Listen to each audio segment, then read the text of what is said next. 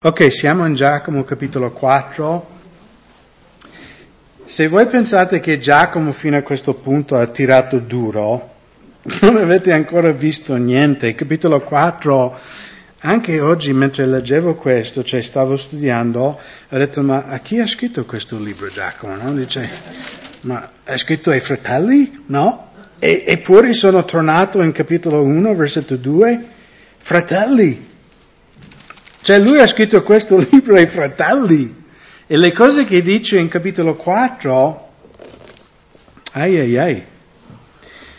Però noi crediamo che questa parola, ogni virgoletta è ispirato dallo Spirito Santo. Quindi anche quelle cose che a noi non piace magari, lo dobbiamo incassare e ricevere. No? Se il Signore eh, quando ero in India il mio grande amico Salim, che era un fratello convertito dall'Islam al, al Cristo, eh, hanno lapidato, hanno cercato di bruciare la sua casa, i musulmani, quando lui si è convertito al Signore. E lui diceva sempre, ai fratelli dice, se il, cappello è la tua misura, mettilo. Se non è la tua misura, gettilo indietro alla tua schiena. No? Per dire se qualcuno ti dice una cosa, se è giusto, prendilo per te. Se non è per te, lascia perdere, non c'è problema. E mi è rimasto sempre. Quindi anche questa sera, se è il tuo capello, mettilo in testa. Allora lui comincia il capitolo 4 facendoci una domanda. Da dove vengono le guerre e le contese fra voi? È una buona domanda, no? Nell'esperienza umana, in tutta la storia umana, qual, qual è la radice di tutte le guerre? No? Alcuni diranno George Bush, giusto? Ma lui solo qualche guerra magari è stato l'iniziatore. Ma qual è l'origine di tutte le guerre? Allora lui ci dà la, la risposta anche qui alla, alla, alla fine di versetto 1 non provengono forse delle passioni che guerreggiano nelle vostre membra? Voi desiderate e non avete, voi uccidete e portate invidia e non riuscite ad ottenere, voi litigate e combattete e non avete perché non domandate. Quindi cosa dice Giacomo? Da dove provengono le guerre, contese, liti? No, è colpa degli americani o dei... No? Le guerre vengono dalle nostre passioni, la concupiscenza umana. No? Perché noi desideriamo. Perché alla fine no, tutte le guerre fatte, combattute nella storia umana è sempre una nazione che vuole qualcosa che qualche altra nazione vuole. Giusto? Confessiamolo. Um, io sono americano, quindi posso anche dirlo.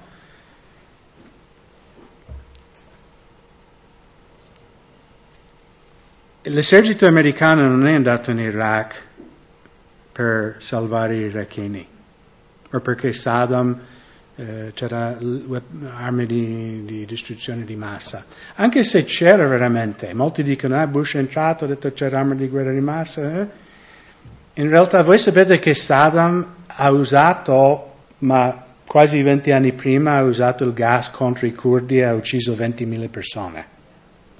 Quindi prima c'erano le armi di massa distruzione e Saddam le ha usato, ha sterminato una città intera. Questo è documentato, nessuno può discutere. Ma l'Occidente è andato dentro in quel momento? No. Ci sono tanti stragi nel mondo ci sono stragi anche, anche oggi in certe parti di Africa, no? Eritrea, Sudan, in cui popolazioni vengono massacrate. E come mai l'America e l'Europa non vanno lì a combattere? Non c'è, do, non c'è interesse. Io lo dico, se qualcuno dice che non è così, io non sono d'accordo. No? Le guerre provengono dalle nostre concupiscenze. Noi vogliamo qualcosa e vogliamo averlo a tutti i costi. E di nuovo il contesto di tutto questo libro è noi fratelli.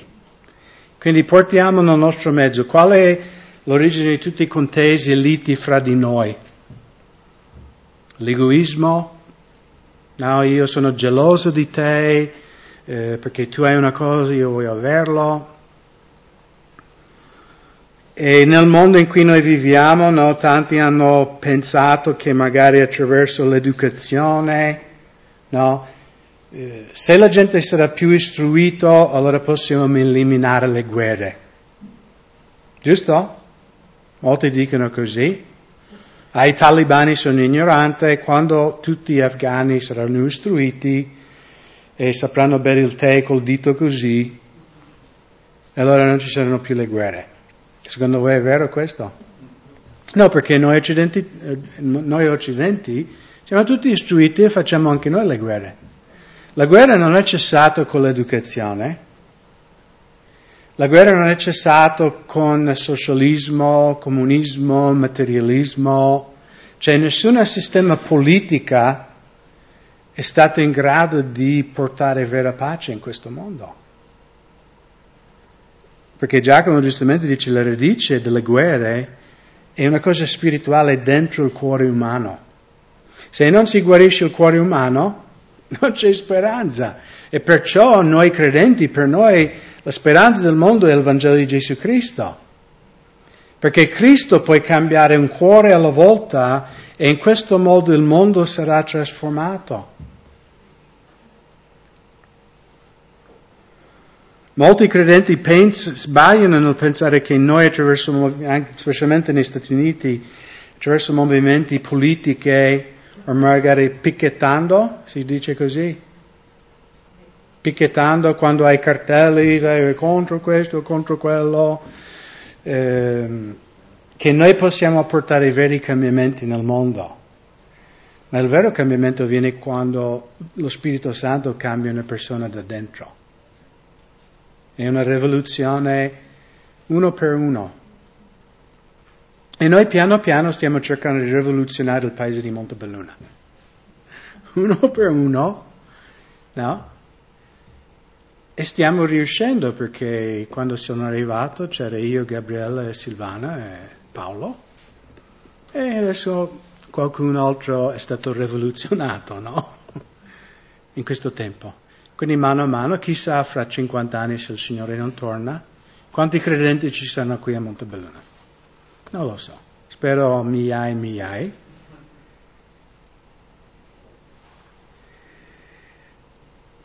E poi versetto 2, non avete perché non domandate. Questo è vero, tante volte noi credenti basta che noi chiediamo il Padre. Dobbiamo chiedere. E di nuovo non capisco perché, però dice mi deve chiedere, Craig deve pregare, deve intercedere, deve fare una richiesta di preghiera. E quindi un motivo perché non abbiamo risposte alle preghiere è perché non preghiamo, cioè non chiediamo.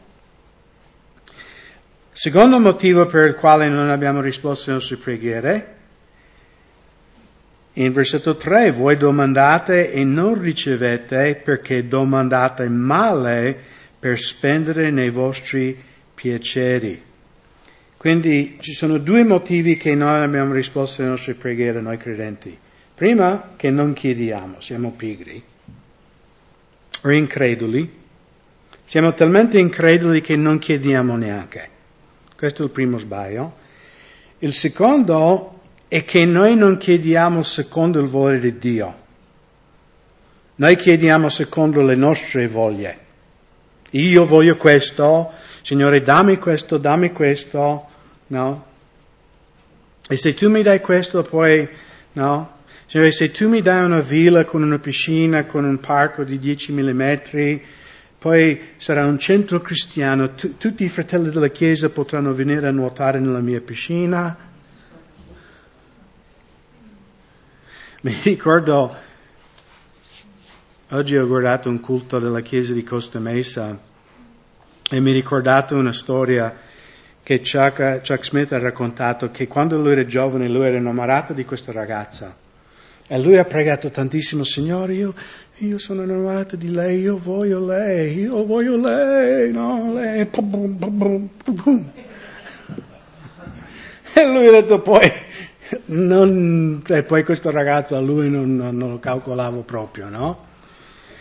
Quindi alla fine, dopo qualche anno, lui ha conosciuto Kay, una bellissima donna, una donna di Dio, si sono innamorati, si sono sposati, eccetera, eccetera, eccetera.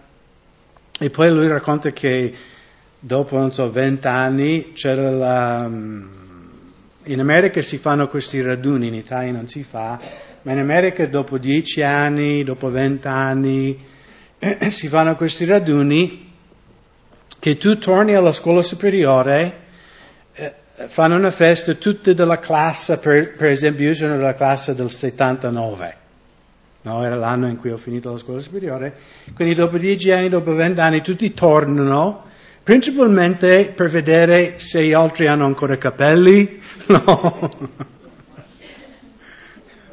oh, se, se, oh mamma mia, come sembra vecchio quello, no? Eh, guarda quello un fallito, quello, uh, guarda quello, no. E un bel lavoro, guarda la mia macchina, no, è tutto un show. Comunque Chuck raccontò che lui andò a questo incontro, mi sembra di vent'anni dopo, e c'era questo ragazzo che lui ha pregato tanto, che poi era una donna. E lui ha detto, mamma mia, è diventato brutto come una strega.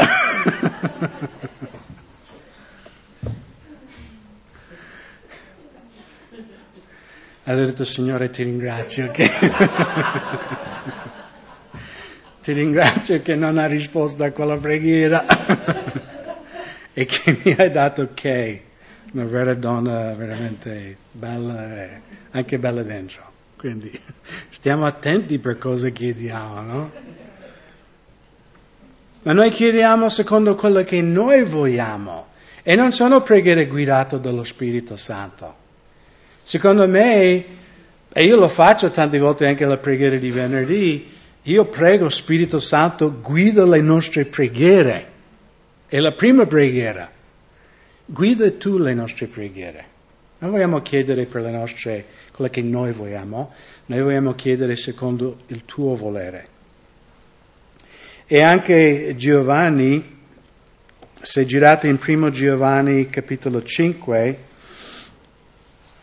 prima epistola di Giovanni, non il Vangelo, primo Giovanni 5, versetto 14, Giovanni qui dichiara una cosa molto radicale. Questa è la fiducia che abbiamo davanti a Lui se domandiamo qualche cosa secondo la sua volontà, egli ci esaudisce. E se sappiamo che egli ci esaudisce, in qualunque cosa gli chiediamo, noi sappiamo di avere le cose che gli abbiamo chiesto. Ed avete compreso cosa ha detto qui Giovanni? Se noi chiediamo qualcosa secondo il volere di Dio, noi avremo quella cosa. Questa è la parola di Dio. Non vuol dire che avremo domani. No. Quando un fratello viene da me e dice, io ho pregato tante volte, il Signore ha risposto alle mie preghiere. Io dico, sai una cosa? Dio ha risposto a ogni preghiera che ho mai pregato in tutta la mia vita. Ma a volte lui ha detto no. Ma ha sempre risposto. Mi dice sì, no, continuare a pregare, aspetta, ma Dio risponde sempre, non sempre risponde come io voglio.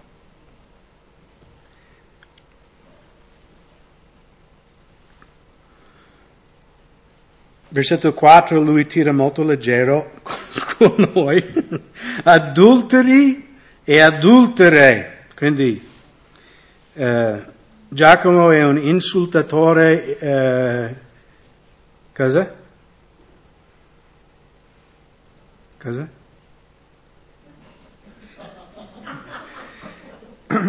Volevo dire equal opportunity insulter, ma non so come si dice in italiano.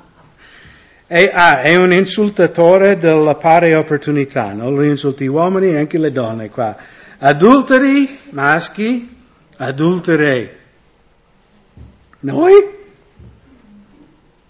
Ricordiamo, sta scrivendo, cari, carissimi fratelli, non sapete che l'amicizia del mondo è l'amicizia contro Dio? Chi dunque vuole essere amico del mondo? Giacomo dice le cose molto pesanti qua. Si rende nemico di Dio. Allora lui sta scrivendo noi credenti e dice se tu vuoi essere l'amico di questo mondo, se tu vuoi essere amato eh, da questo mondo, cosa sarai? Il nemico di Dio. Wow.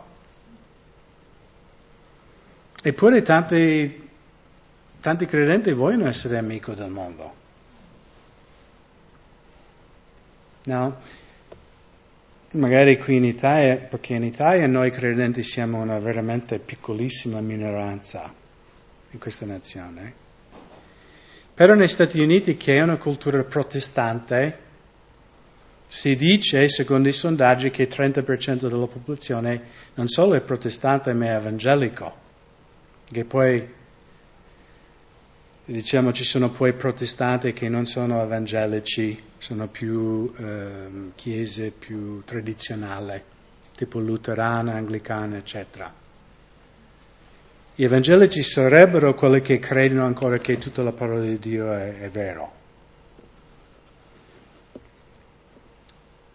E devo dirlo che negli Stati Uniti tu vedi tante chiese che è difficile separare loro, capire la differenza fra loro e il mondo. Vedi pastori che, sai, sono lodato del mondo, sono amico di tanti nel mondo, però la parola di Dio dice se tu sei amico del mondo, se il mondo ti loda, no? Anche Gesù, se guardiamo nei Vangeli, in Luca capitolo 6, versetto 26, guai a voi quando tutti gli uomini diranno bene di voi. Perché allo stesso modo facevano i loro padri verso i falsi profeti. Quindi guai a noi credenti quando il mondo dice oh, come sei bravo E ci sono, non dirò i nomi, ma in America ci sono pastori di grandissime chiese negli Stati Uniti. Loro vanno su tutti i talk show, eh, loro ricevono tipo premi, tipo le coppe, no, premi per essere eh, grandi umanitari. Ma mi sembra qua la parola di Dio dice, se il mondo ti loda, se il mondo dice come sei bravo, tu sei un nemico di Dio. Almeno quello che io vedo qua. Più avanti nel Vangelo di Giovanni, capitolo 15,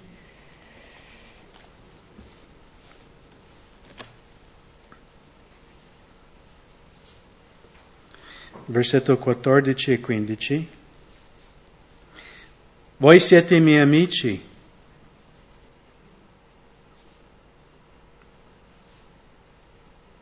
oh, scusate, versetto 18. Giovanni 15, versetto 18 e 19. Se il mondo vi odia, sappiate che ha odiato me prima di voi. Se foste del mondo, il mondo amerebbe ciò che è suo. Ma poiché non siete del mondo, ma io vi ho scelto dal mondo, perciò il mondo vi odia. Questa è la parola di Cristo. Non dobbiamo stupirci quando noi abbiamo deciso di seguire Gesù, che il mondo pensa che noi siamo pazzi, che il mondo ci maledice. Non dobbiamo stupirci. Cosa ha detto Gesù quando diranno ogni maniera di maldicenza contro di voi? Sì, però prima lui ha detto beati voi. Beati voi. E anche qui Giacomo tira diritto, dice, vuoi essere amico di questo mondo, di questo sistema del mondo? Sarai un nemico di Dio. Pensate che la scrittura dica in vano, lo spirito che abita noi ci brama fino alla gelosia? E quindi eh, per noi umani la gelosia sarebbe un'opera della carne, un peccato, ma la gelosia di cui Dio parla è una gelosia santa, no? che Dio desidera intimità con noi credenti. E Lui non, non vuole condividerci, lui non vuole che noi siamo credenti con un piede nel regno di Dio e un piede nel mondo, che noi, ah, ti amo Signore, però amo anche il mondo, no? Signore, amo le tue cose, però amo i peccati.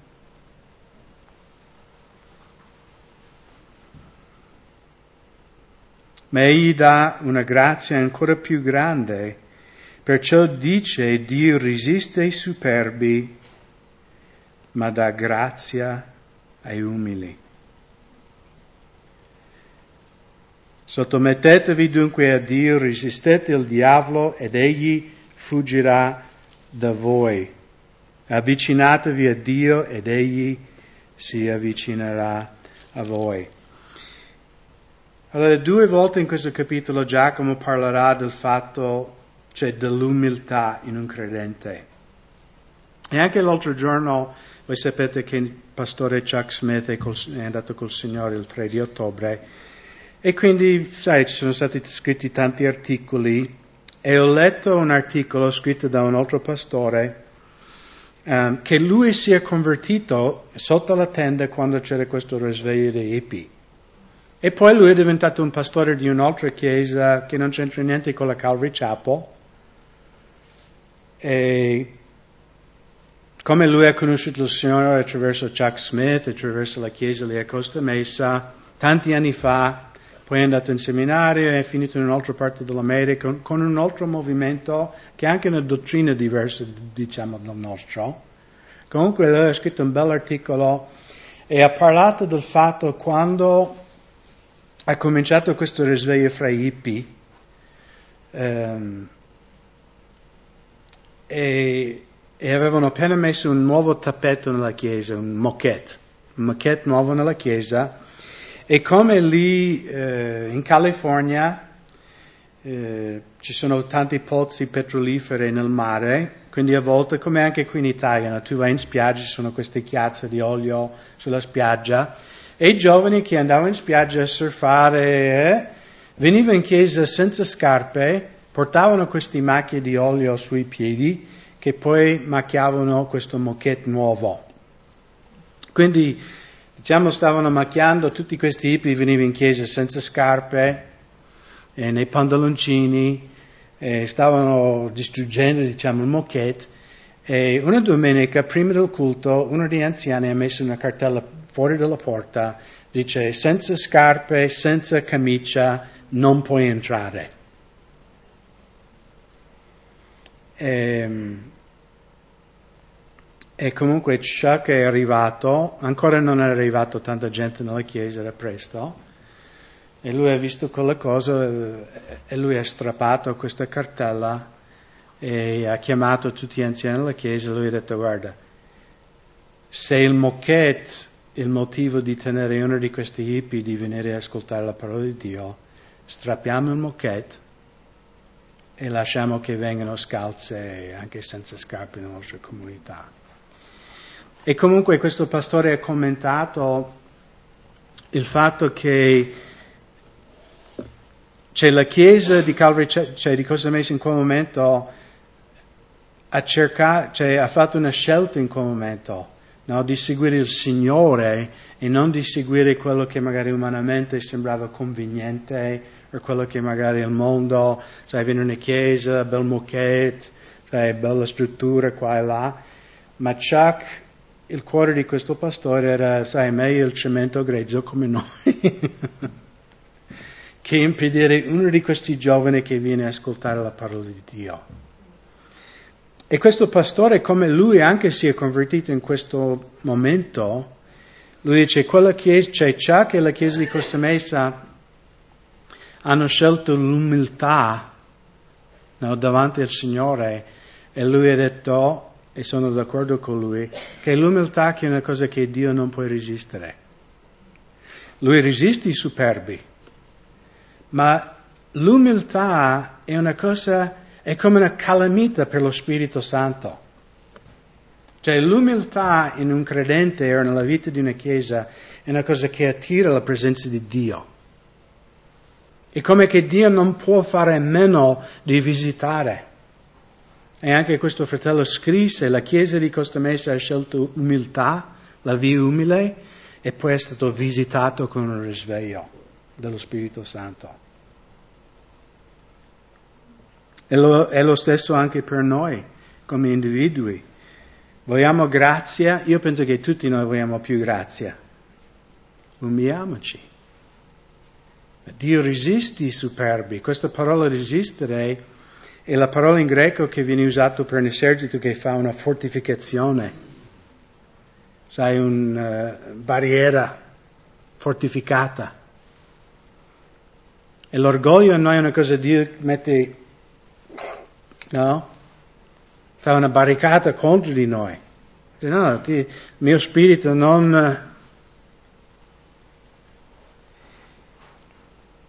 Ma la grazia è una cosa che attira la presenza di Dio, la potenza di Dio. Versetto 7, sottomettetevi dunque a Dio, resistete il diavolo ed egli fuggirà di voi. Tante volte noi credenti cerchiamo di resistere al diavolo senza sottometterci a Dio. No?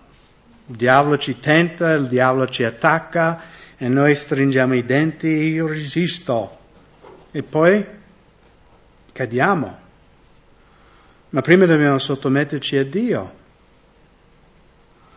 Anche Paolo nel Nuovo Testamento,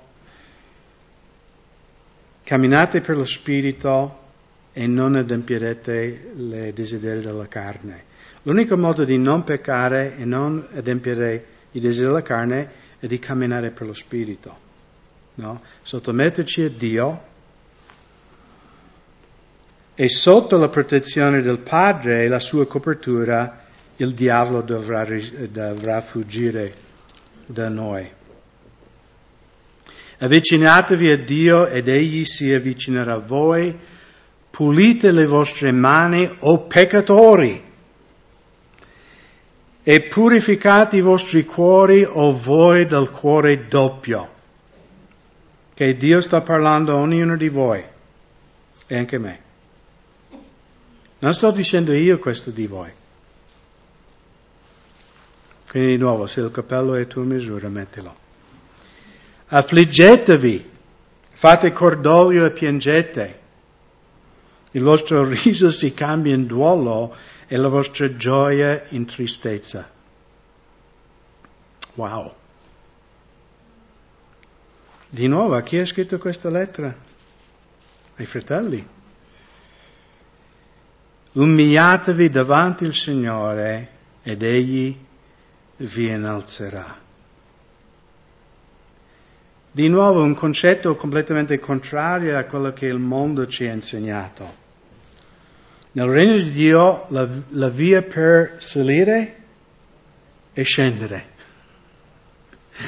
Vuoi salire? Scendi. Vuoi essere innalzato? Scendi. È un paradosso. Perché il regno di Dio è completamente contrario a questo mondo. In questo mondo se vuoi innalzare, no? Tuo nome, cosa devi fare? No, cercare di avere che tutti fanno pia- mi piace su Facebook, giusto? Pubblicizzare te stesso, il tuo band, il tuo prodotto. No. Devi innalzarti al di sopra di tutti gli altri, così ti vedono. Nel regno di Dio devi nasconderti, devi umiliarti. E di nuovo egli ti innalza, non sarai tu innalzarti. Anche nella Chiesa volte, c'è tanta carne a volte. umani che vogliono alzarsi, vogliono fare un nome, ma non siamo noi che dobbiamo alzarci, sarà il Signore se Lui vuole. Il nostro compito è umiliarci. Versetto 11, non parlate gli uni contro gli altri, fratelli. Di nuovo, vedi che era, era convinto, lui sta scrivendo noi fratelli.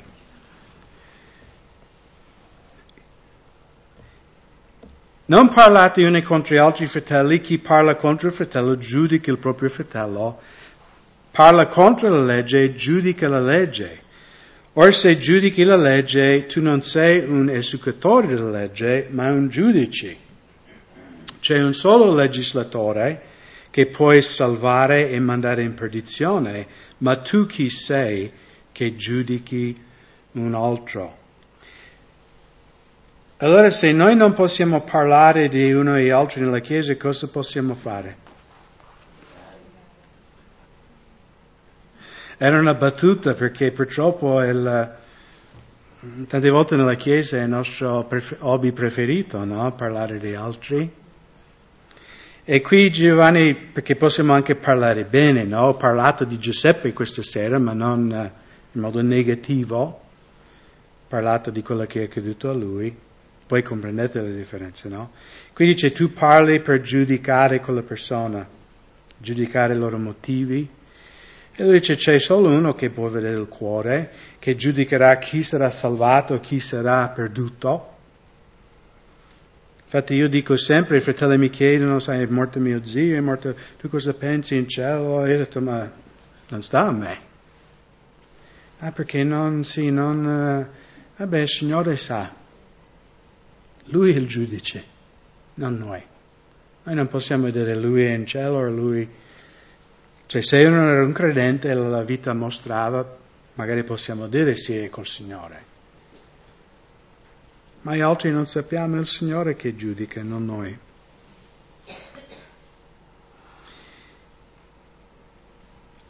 E ora voi che dite, oggi o domani andremo in tale città o vi dimoreremo un anno, commerceremo e guadagneremo, mentre non sapete ciò che accadrà l'indomani. Cosa è infatti la vostra vita? Poiché essa è un vapore che appare per un po' di tempo e poi svanisce. Dovreste invece dire se piace il Signore o se saremo in vita, noi faremo questo o quello.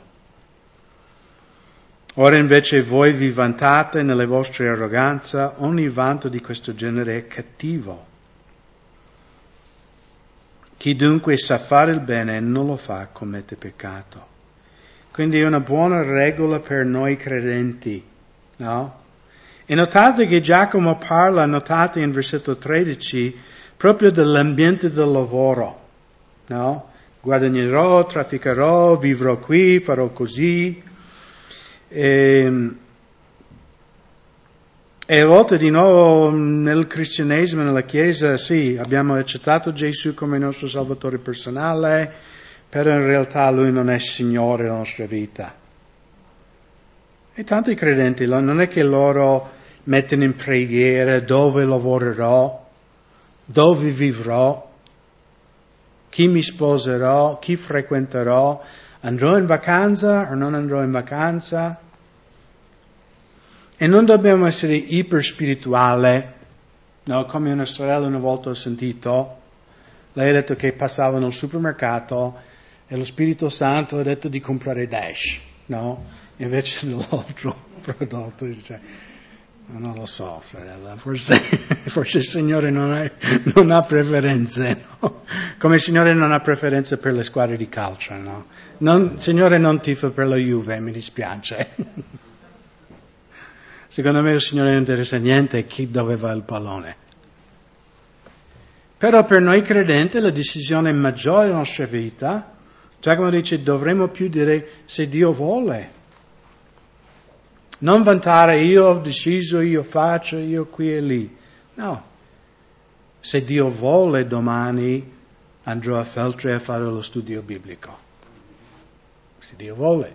Penso che Lui vuole, però se Dio vuole, magari Dio mi bucherà la gomma per strada e dovrei evangelizzare quello della benzinaia. Non lo so. Non penso che Giuseppe pensava di trovarsi in ospedale in questi giorni, però è capitato. Quindi anche oggi ho detto, ma chi lo sa Giuseppe, forse tu devi evangelizzare tutta la gente nell'ortopedia.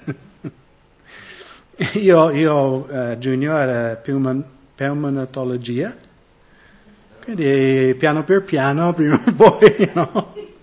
toccheremo tutti i piani di questo ospedale con la parola di Dio. Dio avrà un motivo per ogni cosa.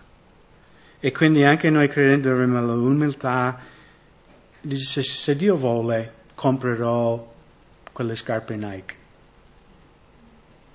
No, se Dio vuole faremo questo e faremo quello. Ma tutto sottomesso al suo volere.